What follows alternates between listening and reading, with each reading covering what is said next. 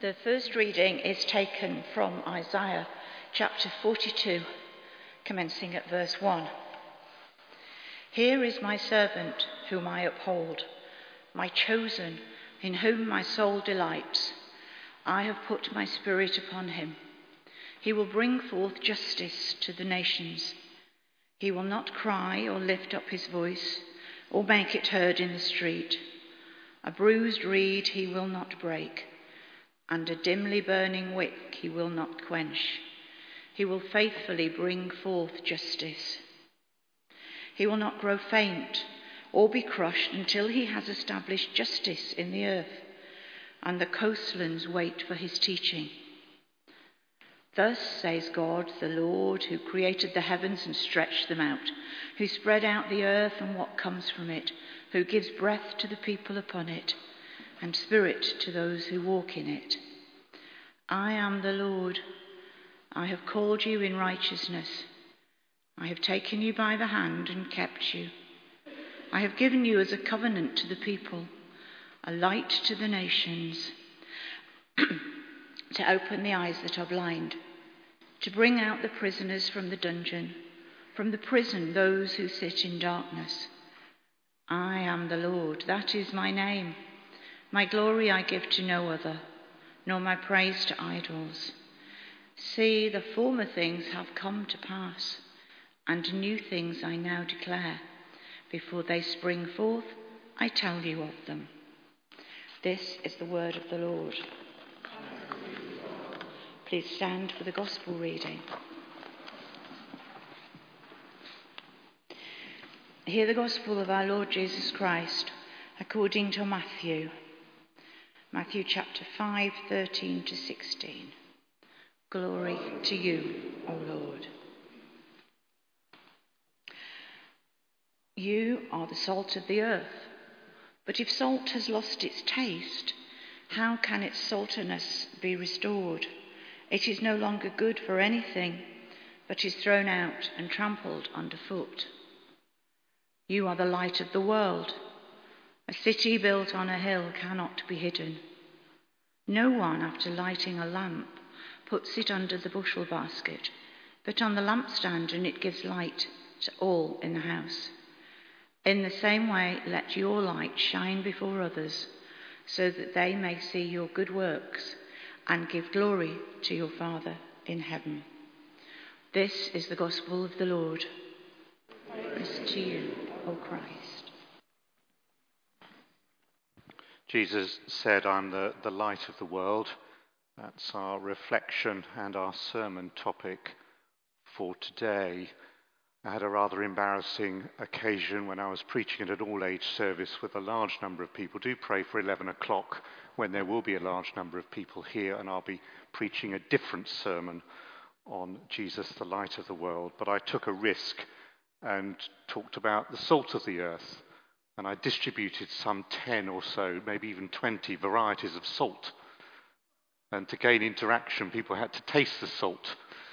Anyway, suffice to say, it went badly wrong because uh, salt is not agreeable to taste on its own, and I didn't provide much water. So I'm on safe ground today. With Jesus, the light of the world, salt will be for another day. But in all seriousness, just imagine for the moment that it wasn't Mark or Simon or Stephen or Sarah or any number of these worthy preachers that were blessed to hear at All Saints over the Sundays and over the years, but there was this is an imaginary point that it was Jesus coming to speak. And all of a sudden, you'd be captivated that it was him, that it was Jesus not because of his beard or his sandals or the colour of his eyes. And it wouldn't even bother you whether he preached from here, from the lectern, or from the ambo, whether he told a joke or not. It, it was Jesus. And some people, I mean, you need to consign them as spiritual pygmies or dwarfs, might well be saying, well, actually, it, it, it's Jesus I want. If there's something on Paul, no, no, no, no, no, it's Jesus we want.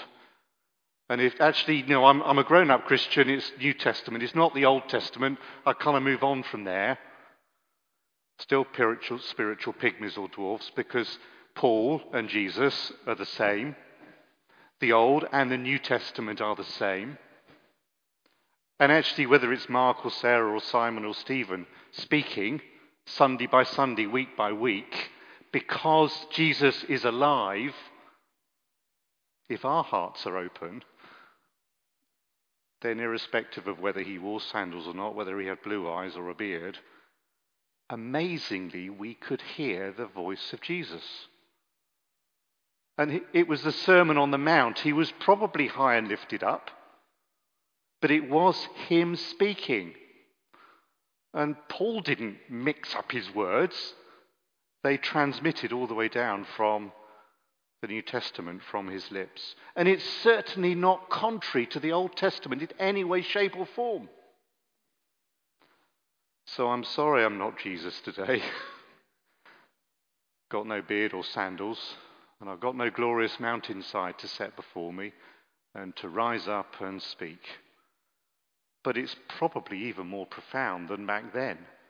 We're here today, and you could hear Jesus. So, some stillness, and we'll pray that that will be the case. Loving Heavenly Father, we thank you that this evening and at 11 o'clock and here today, we express our desire to hear the words of Jesus Christ, who said, You are the light of the world. Help us to hear your word to really receive it and to live it out in our daily lives. For Jesus' sake, Amen. So there we are, Jesus' words, You are the light of the world. First of all, then, physical light. God said, Let there be light, and there was light. It was ordered day, that's the light, and night, that's the darkness out of which the light came, for God said, Let there be light. Physical light. Trust me, it's a thing, it's a big thing. Sad. Sure, you've got friends or maybe even family members, or you might be brave enough to tell me that you've had this yourself seasonally affected disorder. I don't see many people professionally and pastorally to help through this debilitating disease, which can find cure in chemical medication, uh, sunbed, and appropriate holidays. But it is a thing. You just get flat, seasonally affected disorder because there's not enough physical light. It is tragic and sad to meet people who are crushed and pressed down by depression and other things like that. And that's one of them. It's even more debilitating when it's not just, as it were, naturally and confusingly happens, but with man's inhumanity to man, light is used as a form of torture. And so, unlike that horrible practice of waterboarding, where you're lied flat, you have a flannel over your mouth, and water is poured constantly, so you constantly feel like you're drowning. The other method, of course, is to keep people awake at night with loud banging noise, and you have all manner of light shining on you day, this is the point, and night. It's torture. It, it's not real. Physical light is so, so important that God has ordered it this way that there's a day and there's a night. If you're suffering from lack of daylight, you will suffer. If you're tortured with too much of it and not enough sleep or darkness, you will quite literally be tortured. Why am I saying this? Well, we'll come on in a moment to understand spiritual light where Jesus says, I'm the light of the world. But for the moment, right at the start of the Bible, where it talks about the land and the sea, the food and the vegetation, the man and the woman, how they are to relate, and you have light and darkness, The order of things has been given by God that this is the way it is. Let there be light. Oh, no, we'll have less of it, or we'll have more of it. Please don't get kidded in contemporary conversations with, oh, we can't do binary today, on and off, like this or like that. Those aren't the right categories. The right category to think about is how God is ordering things with day and night, with land and sea, with male, with female, with marriage, and with not marriage. To say it's as simple as that would be trite and probably unkind and unwise.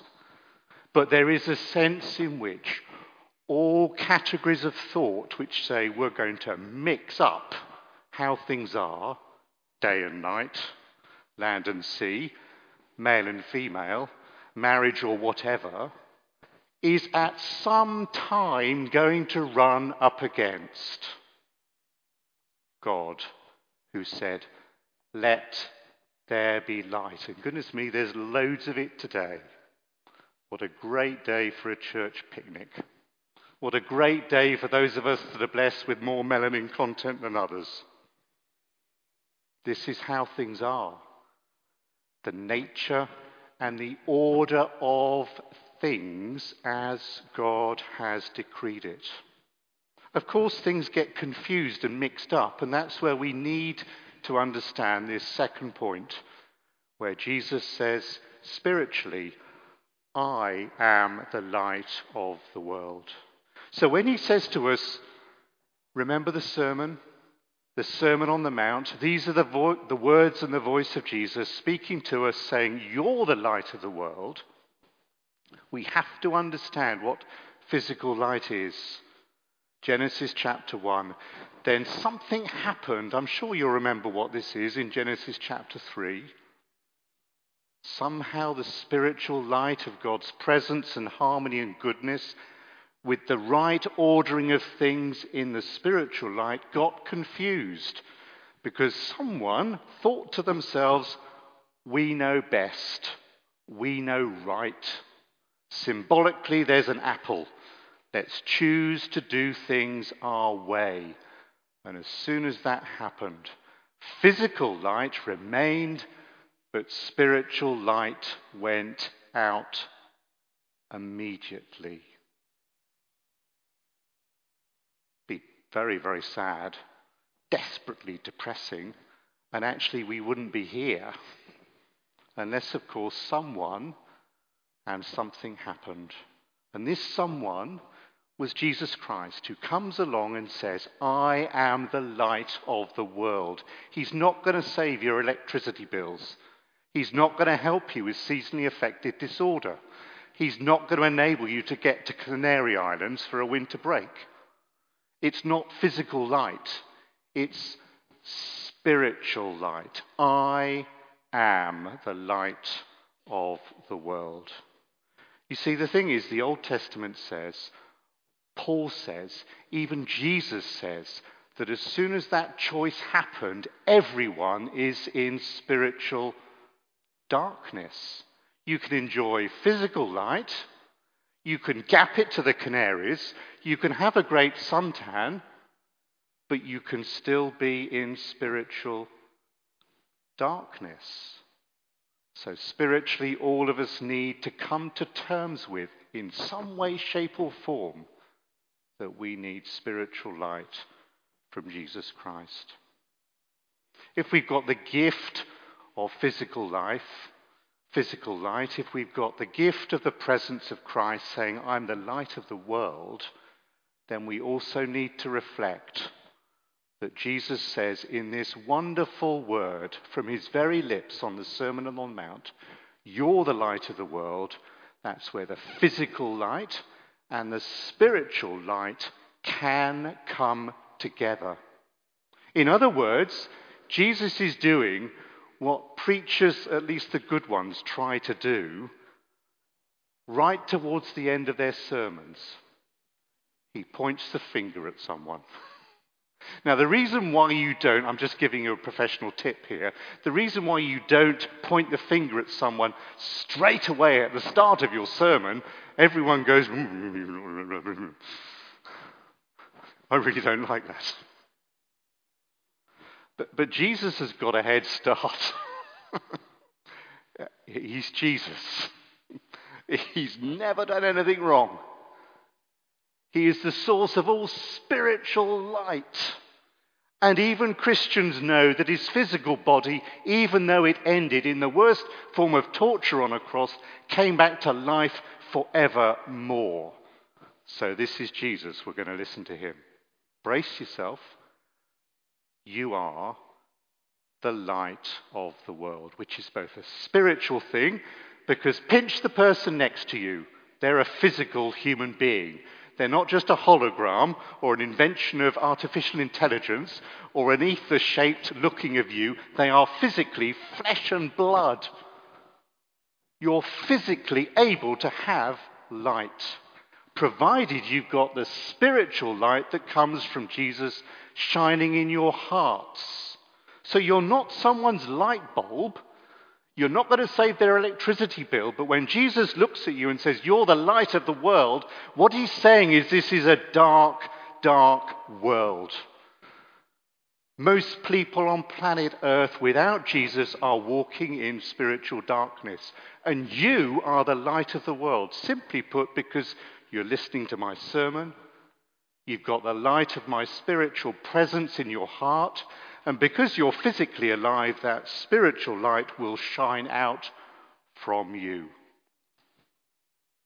Most brilliantly put by Paul in 2 Corinthians chapter 4 verse 6.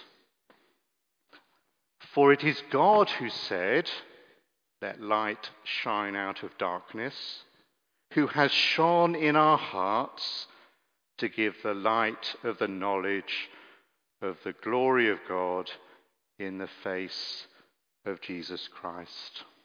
Do you see the Old Testament? Do you see our hearts and lives? Do you see the presence of Jesus Christ coming into our hearts and into our lives?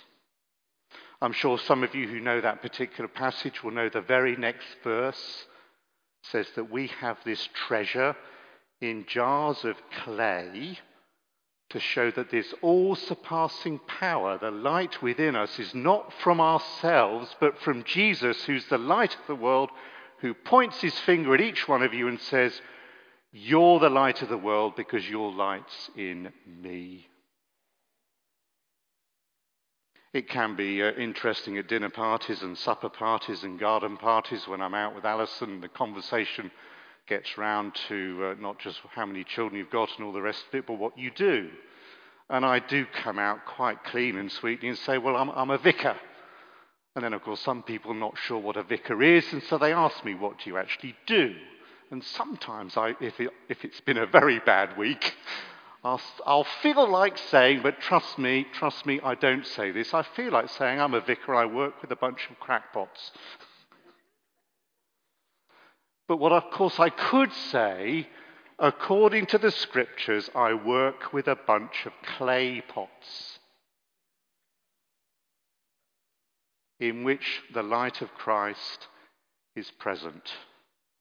And through the cracks of the clay pot, that's the point of the illustration from Paul, the light of Jesus Christ shines out. You're the light of the world doesn't mean you're meant to look like Jesus. You're the light of the world means that Jesus Christ, who is the light of the world, is in your life. And despite the cracks and the flaws, of which many of us have many, that's the fault of Adam and Eve, of which we are all part of. But we recognize that, that we're in spiritual darkness without Christ who is the light of the world. Notice how Jesus' sermon carries on. Because you've got this light in your heart, it could be like you're a city on a hill. Let your light shine before others so that they may see your good works and give glory to your Father in heaven. How that happens? That the light of Christ that's within you and shines out despite of you to other people that they can see, of course, is another question and a very important question. But it does happen if your heart is open and you recognize with humility and love that this Jesus Christ is the very light of the world. Dear friends, enjoy the sunshine today.